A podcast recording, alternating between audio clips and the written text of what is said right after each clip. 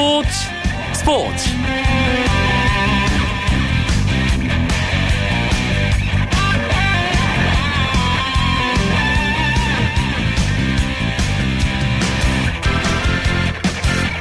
안녕하십니까. 목요일 밤 스포츠 스포츠. 아나운서 이광용입니다.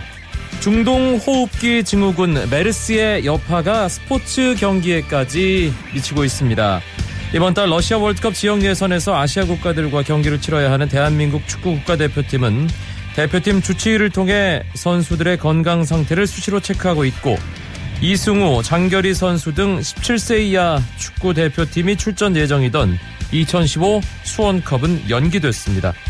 메르스에 대한 우려 때문에 취소를 결정하는 경기들이 계속 나오고 있는데요. 대체 우리는 언제까지 이 메르스의 공포에 떨어야 할까요? 더 이상의 확산과 피해자를 막을 수 있는 확실한 대책을 좀 만들어 주시기 바랍니다. 목요일의 스포츠 스포츠 스포츠 다이어리에서는 갑작스런 사임을 발표한 국제축구연맹 피파 제프 블라터 회장에 관한 소식과 그 내막을 전해드립니다. 해외 축구 이야기 시간에는 이번 주 일요일 새벽에 열리는 지상 최고의 축구 경기 우에파 챔피언스 리그 결승전 FC 바르셀로나와 유벤투스의 경기 전망해드립니다.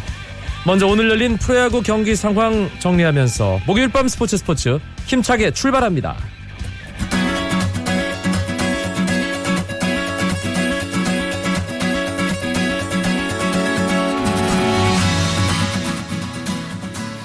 6월의 첫 주중 3연전 어, 5개 구장에서 마지막 3차전 열리고 있습니다. 오늘 경기 진행 상황이 정말 빠릅니다. 5경기 중에 벌써 4경기가 끝났습니다. 잠실 기아와 두산의 경기 기아의 선발 양현종 선수의 거의 완벽한 투구가 빛났습니다.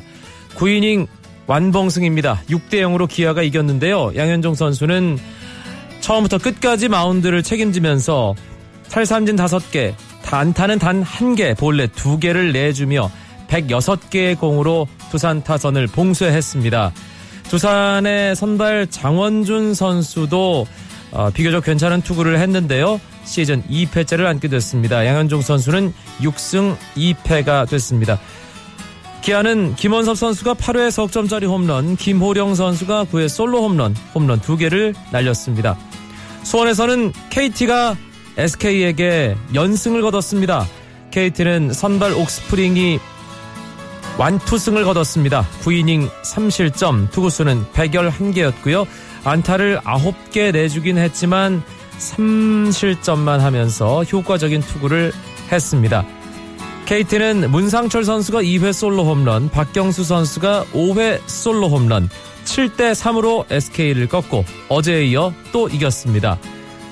마산 경기 LG 트윈스와 NC 다이노스 LG가 화요일과 수요일 모두 NC를 잡았는데요. 오늘도 이겼습니다. 마산 원정 LG가 싹쓸이 했습니다.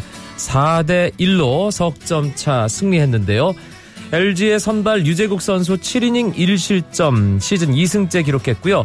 봉중근 선수가 깔끔하게 경기를 마무리하면서 6세이브를 올렸습니다.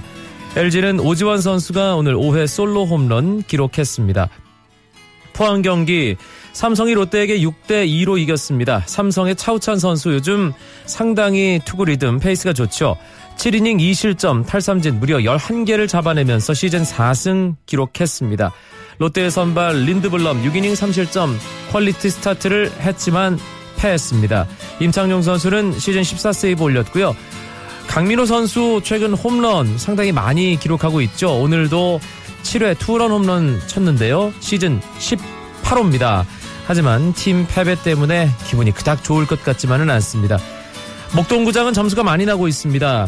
한화가 2회 김회성과 조인성의 연속타자 홈런으로 앞서갔지만 4회 말에 넥센이 무려 10점을 뽑았습니다. 그리고 5회 말에 석점, 6회 초에 한 점, 8회, 아, 6회 말에 한 점, 8회 말에 또 한 점을 내면서 15대 2. 지금 넥센이 한화에게 10석점을 앞서가고 있습니다. 한화는 유한준 선수가 4회 솔로 홈런, 그리고 박병호 선수가 4회 투런 홈런, 스나이더가 5회 솔로 홈런, 김민성 선수가 5회 투런 홈런. 이 홈런의 팀답게 오늘 목동구장 담장을 4번이나 넘겼습니다.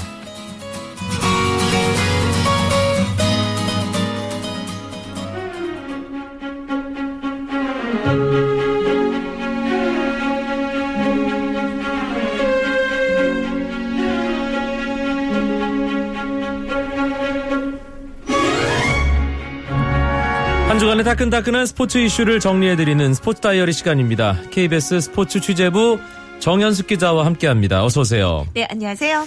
이번 한 주간 가장 큰 스포츠계 뉴스는 역시 이 피파의 제프 블라터 회장의 자진 사퇴 소식이죠.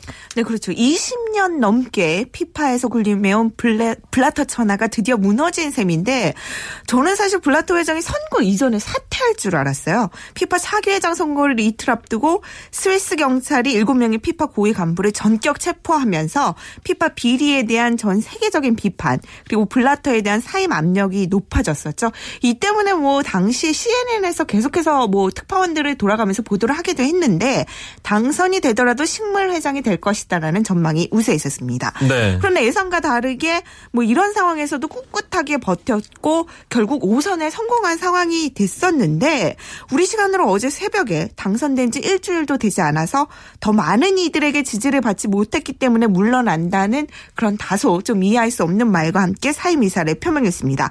그렇지만 그 누구도 그 얘기를 믿지는 않고 있고 수사망이 블라터 회장을 통해서 좁혀지고 있기 때문에 사임을 한 것이라는 분석이 우세합니다. 재미있는 것은 어 하루 전에 펠레의 지지가 있었거든요. 그렇죠.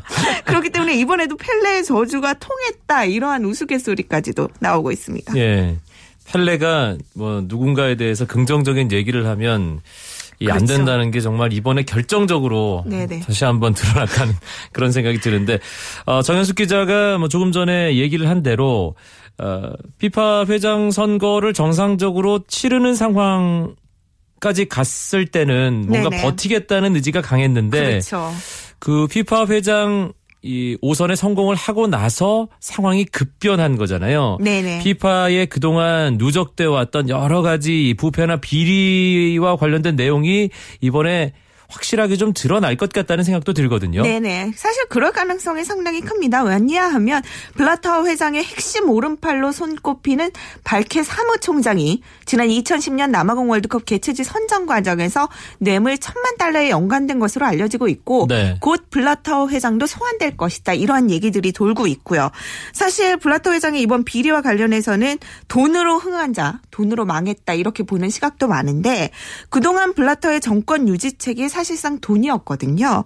이 각 협회가 회장 선거에서 한 표씩을 회, 행사하기 때문에 블라터가 그동안 모든 회원국 축구협회에 매년 8억 원가량을 지원하면서 약소국에서 표밭을 다졌습니다. 네. 아시아나 아프리카 국가들에서는 이 돈이 상당히 클 수밖에 없었고 그렇지만 이런 과정에서 문제가 발생했는데 지난 2012년 7월에 블라터가 자신이 깨끗하다는 사실을 입증하기 위해서 가르시아 전 뉴욕주 검사를 피파 윤리위원회 수석조사관으로 임명을 했었어요. 근데 이 조사관이 지난해 11월에 무려 430페이지에 달하는 피파 부패 관련 보고서를 완 성을 했습니다. 그렇지만 피파가 이것을 숨, 숨기기에 급급했고 단 42페이지만 공개하면서 또다시 뜨거운 감자로 올라섰고 결국에는 미국 사법당국까지 나선 상황이 됐습니다. 음. 이 미국 사법당국 이 나설 수 있는 이유는 그 미국 법에 따르면 미국 은행 계좌를 통해서 뇌물이 오갈 경우에는 당사자들의 해외에 있어도 이것을 체포해서 죄를 물을 수 있다는 점에서 수사가 가능하다고 합니다. 네. 많은 분들이 이 부분 궁금해 하시더라고요. 그러니까요. 이게 왜 유럽 축구연맹 본부도 유럽에 있, 이게 국제 축구연맹 본부도 유럽에 있고 그리고 네네. 대부분의 어떤 피파의 고위직들이 유럽에 있는데 왜 미국 수사기관이 이 부분을 아, 건드리느냐 궁금했는데 역시 미국의 금융 관련된 어떤 통로를 거친 거라는 그렇죠. 예, 그게 드러났기 때문이군요. 네네. 그리고 예. 그 과정에서 그 가르시아 조사관의 고발설도 있고 또 블라터 회장의 어, 과거의 오른팔로 현재 범죄자 리스트에 올라 있는 전 사무총장이 자신의 형량을 줄이기 위해서 뭔가 거래를 했다. 아하. 이런 얘기도 돌고 있고 또 하나는 피파 스폰서의 개입설 이 비리들이 계속해서 얘기가 나오면서 자신들의 그런 이미지를 깎아내리고 있기 때문에 좀 무엇인가 조사를 요구했다는 있다는 설도 있습니다.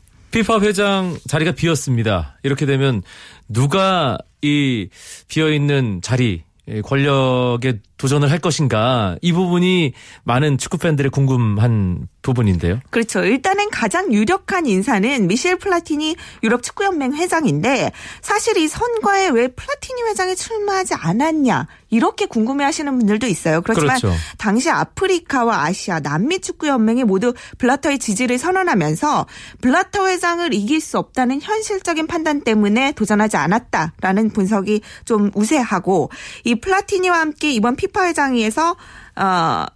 나섰던 그 알 후세인 요르단 왕자도 일단은 대권 후보로 주목이 되고 있고 또 지금 여기에서 변수가 블라터 전 회장이 자신의 치부를 감춰줄 수 있는 측근을 후계자로 내세울 수 있는 가능성도 있다. 뭐 어허. 이런 얘기도 나오고 있거든요. 예. 또 해당 지역 회원 국가들도 지금까지 본인들이 누린 혜택이 있기 때문에 이 같은 혜택이 계속해서 이어지기를 바라는 마음에서 이 후계자를 또 어떻게 보면 어, 표를 줄 수도 있다 이런 얘기도 들리고 있습니다. 결국은 이런 과정에서 또 다시 블라터파와 반 블라터파로 나눠지면서 피파가 정상적인 궤도에 오르기까지는 조금 시간이 걸리지 않을까 이런 추측도 나오고 있습니다. 제프 블러터 전 회장이 자신의 후계자 뭔가 자신의 뜻을 잘 아, 받아서 이어갈 수 있는 사람을 심는다면 뭔가 약간 수렴청정하는 그렇죠. 예 그런 시스템도 될 수 있겠네요. 네, 아, 무래도 그동안 표밭을 다지면서 네트워크를 많이 만들어놨을 거기 때문에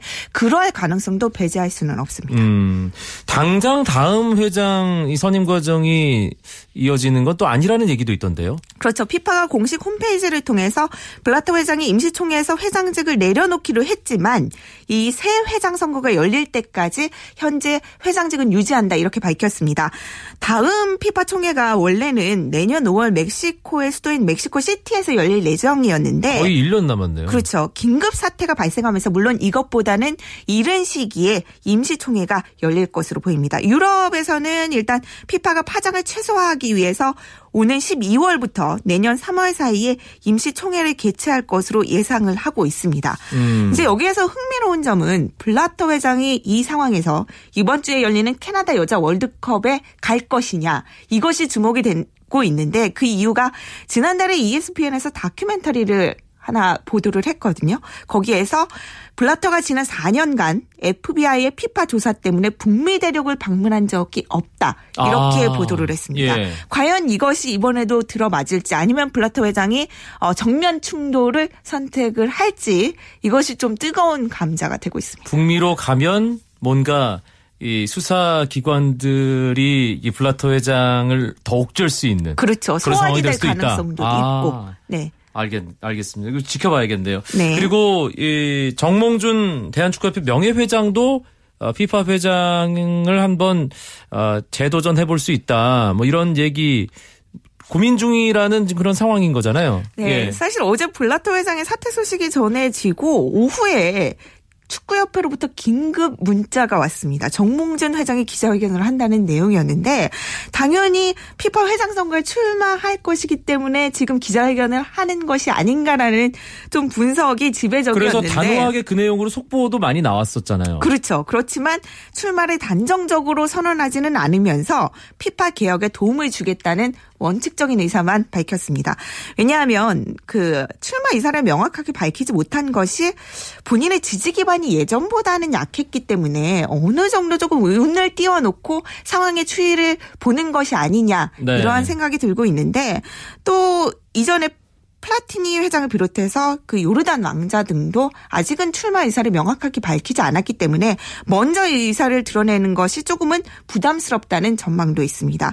뭐 최근 4년간 어떻게 보면 정 명예회장이 국제축구 무대에서 멀어져 있었잖아요. 12월에서 3월로 예정돼 있는 임시총회까지 득표 활동을 빠르게 펼쳐 나갈 수 있을지 그리고 그 부회장 시절에 다져 놓았던 그런 네트워크들을 얼마나 빨리 회복할 수 있을지 이것이 출마 여부의 변수가 될 것으로 보입니다. 알겠습니다. 아, 오늘 스포츠 다이어리는 이 피파 제프 블라터 회장 사임 관련된 소식 또 뒷얘기들 중심으로 꾸며드렸습니다.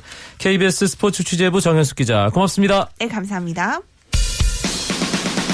쳤다 하면 홈런이고 슛 골이고 각본 없는 한편의 드라마 그것이 바로 그것이 바로 손에 잡힌 우승 트로피 목에 걸린 그 배달 너와 내가 하나 되는 그것이 바로 그것이 바로 그것이 바로 꿈꾸던 스포츠 KBS 1라디오 이광용의 스포츠 스포츠 목요일 밤 스포츠 스포츠 어김없이 해외 축구 이야기로 이어드립니다. 목요일의 남자 박찬아 KBS 축구 해설위원 어서 오세요. 네, 안녕하세요. 드디어 이번 주 일요일입니다. 2014-2015 우에파 챔피언스리그 결승전 FC 바르셀로나와 유벤투스의 경기. 많은 분들이 지금 어, 밤잠 설칠 각오를 하면서 기다리고 있어요. 네, 2014-15 시즌 유럽 모든 축구의 마지막 한 경기 딱 남아 있습니다. 챔피언스리그 결승전이 한국 시각으로 일요일 새벽 3시 45분 헤르타 베를린의 홈구장이죠. 독일 베를린 올림피아 슈타디온에서 펼쳐지는데요. 이 한 판 아마 많은 분들이 또 경기 기다리고 계실 것 같습니다. 일단 뭐 챔피언스리그 결승전 자체가 워낙 큰 경기인데 이번 결승전은 더더욱 의미가 있는 것이 이기는 팀은 3관왕 트래블을 달성하게 되죠. 그렇습니다. 역사상 뭐 트래블이 7팀밖에 없었을 정도로 이 뭐 전체적인 이것은 단순히 그 유럽 축구의 역사뿐만 아니라 전 세계를 통틀어서 어 하게 되는 건데 예, 이 트래블을 많이 한 팀이 거의 없습니다. 그럴 정도로 나오기 힘든 기록인데 바르셀로나가 만약에 이번 시즌에 챔피언스리그까지 가져가게 되면 어, 최초로 또 뭐 한 팀이 두 번이나 3관왕을 차지하는 대업을 어, 달성할 수가 있거든요. 네. 유벤투스 역시도 또 코파 이탈리아와 리그 우승을 이미 확정지었기 때문에 3관왕을 앞두고 있는 결승입니다. 지상 최고 최대의 축구 축제라고 불립니다. 챔피언스 리그. 특히 뭐 결승전은 그 중에 백미인데 일단 뭐 그렇게 불리는 이유가 여러 가지가 있겠습니다만 역시 가장 눈에 띄는 건 돈이죠. 네, 많은 클럽들이 우에파 챔피언스리그에 출전하기 위해서 또 출전해서 좋은 성적을 내기 위해서 또 노력을 많이 하는 건 역시나 이뭐 천문학적인 금액이 걸려 있는 돈 싸움이기 때문입니다. 결승 한 판만 놓고 보더라도 이 경기에서 이기는 팀에게는 1,500만 유로가 주어지거든요. 어, 그러니까 상당히 많은 금액이라고 할수 1,500만 유로면 일단 뭐 산술적으로 계산을 해봐도 한 200억 정도. 200억 그렇죠. 예. 1200 한 60원 곱하기 1500만 하면 될 것 같은데요. 아무튼 이 한 판에 걸려 있는 돈만 그렇습니다. 근데 이것이 누적된 금액이 있거든요. 그러니까 챔피언스리그에 나갔을 때 기본적으로 1000만 유로 정도가 주어지고요. 그리고 1승을 했을 때 또 무승부를 했을 때 각기 돈이 있습니다. 여기에 조별리그를 통과해서 16강 올라가면 돈이 또 있고요. 8강 올라가는 금액, 4강 올라가는 금액, 결승 올라가는 금액 이런 금액들이 있거든요. 그리고 중요한 것은 여기서 나중에 대회가 끝나고 또 정산되는 금액이 있어요. 그것은 이제 머천다이징이라든가 또 TV 중계권료가 상당 부분을 차지합니다. 근데 이 TV 중계권료가 재밌는 것이 각 나라별로 이제 여러 클럽들이 나가지 않습니까? 네. 그래서 예를 들어서 지금 유벤투스와 바르셀로나가 있는데 이 스페인에서는 레알 마드리드가 준결승까지 올라갔잖아요. 근데 준결승이라든가 8강에 올라가서는 유벤투스가 이탈리아 클럽에서 유일한 대항마였거든요. 그래서 TV 중계권료 같은 게 배분이 유벤투스 쪽으로 좀 몰아서 갑니다. 어. 네, 그래서 2012-13 시즌에도 바이에른 미넨이 우승을 차지했지만 그 시즌에 가장 많은 우에파 수익금을 가져갔던 팀은 유벤투스였어요. 그래서 아마 이번 시즌도 뭐 유벤투스가 만약에 결승에 패한다고 하더라도 가장 많은 상금을 가져가는 쪽은 유벤투스일 확률이 높습니다. 네. 결승에 올라가 있는 두 팀 얘기를 좀 해보겠습니다. 결승까지의 과정을 보면 두 팀이 조금 달랐어요. FC 바르셀로나는 파리 생제르맹 또 바이에른 뮌헨 뭐 강력한 팀들을 물리치고 좀 힘겨운 과정이지만 뭐 결과적으로는 뭐 그렇게 힘들지 않았던 예 그런 결승 진출이었습니다. 네, 프랑스 챔피언, 독일 챔피언을 만나고 결승에 왔습니다. 마지막에는 이탈리아 챔피언과 이제 대결을 하게 되는데요. 바르셀로나가 얘기하기로는 어차피 한 번은 다 거쳐야 가야 되는 과정이고요. 그리고 또 상대와 어, 상대의 어떤 전력을 봤을 때는 다 결과들이 평탄했다고 볼 수가 있어요. 그래서 바르셀로나가 이번 경기 앞두고도 뭐 그렇게 크게 의식을 하지 않고 자신들의 경기를 하겠다 뭐 이런 얘기를 하고 있죠. 유벤투스는 조별리그 이후에는 뭐 준결승 레알 마드리드를 만나기 전까지는 아주 뭐 순탄한 과정이었습니다. 도르트문트와 AS 모나코를 만났는데요. 어떤 네임밸류로 생각해봤을 때는 좀 약하다고 볼 수가 있겠지만 도르트문트가 리그에서 좀 안 좋았고 챔피언스리그에 집중을 했던 상황들 그리고 AS 모나코가 복병이었던 것을 생각해 본다면 뭐 유벤투스 역시도 그렇게 쉬운 길만은 아니었던 것 같아요. 더구나 4강에서는 또 디펜딩 챔피언이었던 레알과 상대를 했기 때문에 유벤투스도 나름대로 자신이 가지고 있는 전력을 생각해봤을 때는 역시 쉽지 않은 팀들과의 대결을 치르고 결승까지 왔다고 볼 수 있습니다. 올라갈 만한 팀이 올라왔다는 평가를 듣고 있는 2014-2015 우에파 챔피언스리그 결승전 역시 두 팀의 대결에서 뭐 가장 어, 중요한 관전 포인트는 바르셀로나의 이 공격 삼각창 MSN 편대를 유벤투스의 수비가 어떻게 막느냐 하는 거죠. 그렇습니다. 수아레즈 선수가 리그 막바지에 부상 때문에 출전을 못하는 경기들이 있었는데 지난 어슬레틱 빌바오와의 구강컵 결승에서 전혀 문제없이 돌아왔습니다. 수아레즈 그리고 네이마르가 있는데 이들을 이끌고 있는 바르셀로나의 대장이 리오넬 메시거든요. 리오넬 메시가 구강컵 결승에서도 또 맹활약을 했다는 것을 생각해 보면 지금 이 남미 3대장들의 컨디션은 여전히 절정이다. 그러니까 이번 시즌 꾸준히 좋은 활약을 했고 또 이 중요한 트로피들을 앞두고도 높은 집중력을 발휘하고 있다고 보시면 될 것 같습니다. 이론상 그리고 뭐 구조적으로 봤을 때 이 세 선수가 정상적인 컨디션이라면 당해낼 수가 없거든요. 네. 네, 과연 유벤투스의 수비가 뭐 이탈리아의 카테나치오가 이들을 어떻게 상대하는지가 가장 음, 관건이겠죠. 유벤투스가 일단 잘 막아야 되고 또 막기만 해선 또 안 되지 않습니까? 바르셀로나의 골문 안으로 공을 넣기 위해서 노력을 해야 되는데 그렇기 때문에 중원사령관 피를로의 역할은 이번에도 정말 중요하죠. 네, 지금 유벤투스 미드필더 구조적으로 봤을 때 피를로가 중심이라고 볼 수는 없어요. 오히려 비달이라든가 폴 포그바 같은 선수들이 훨씬 더 중요한 선수인데 어쨌거나 뒤쪽에서부터 수비에서부터 공격으로 나가는 상황이라든가 또 공격 점유율을 그렇게 많이 차지하지 못할 때는 셋 플레이 한 방에서 유벤투스가 공격의 어떤 활로를 찾아가야 될 가능성이 크거든요. 역시 오른발 킥은 안드레아 피를로 선수가 대부분 담당을 할 거기 때문에 피를로 선수가 어떤 활약을 하느냐도 중요하고요. 역시 피렐로를 보좌하게 될 포그바라든가 비달 같은 선수들 그리고 선수도 후역습을 하는데 앞쪽에 있는 테베즈 같은 선수들의 활약 유벤투스가 또 희망을 걸고 있습니다. 유벤투스 가장 큰 강점이라면 수비인데 큰일 났습니다. 이 조르지오 키엘린이 수비에서 가장 핵심적인 역할을 수행하는 선수. 특히 바르셀로나 수아레스와 지난 브라질 월드컵에서 이 깨무 뭐 물렸던 선수죠. 이게 악연으로 뭉치면서 이번에 두 선수의 재대결에 정말 큰 관심이 쏠렸는데 키엘리니가 못 나오게 됐어요. 네.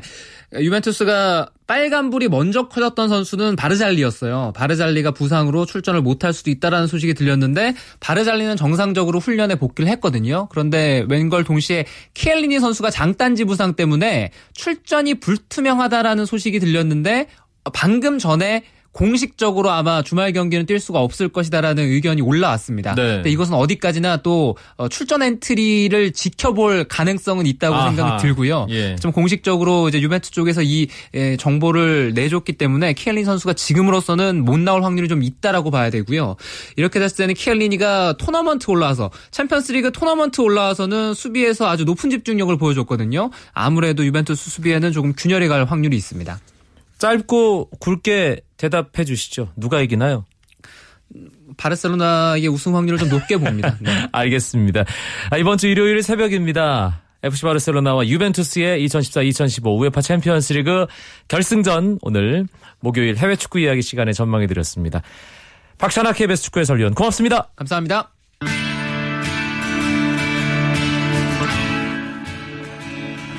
내일 밤에 다시 뵙죠. 아나운서 이광용이었습니다. 내일은 국내 축구 이야기 준비해서 찾아뵙겠습니다. 편한 밤 보내십시오. 스포츠 스포츠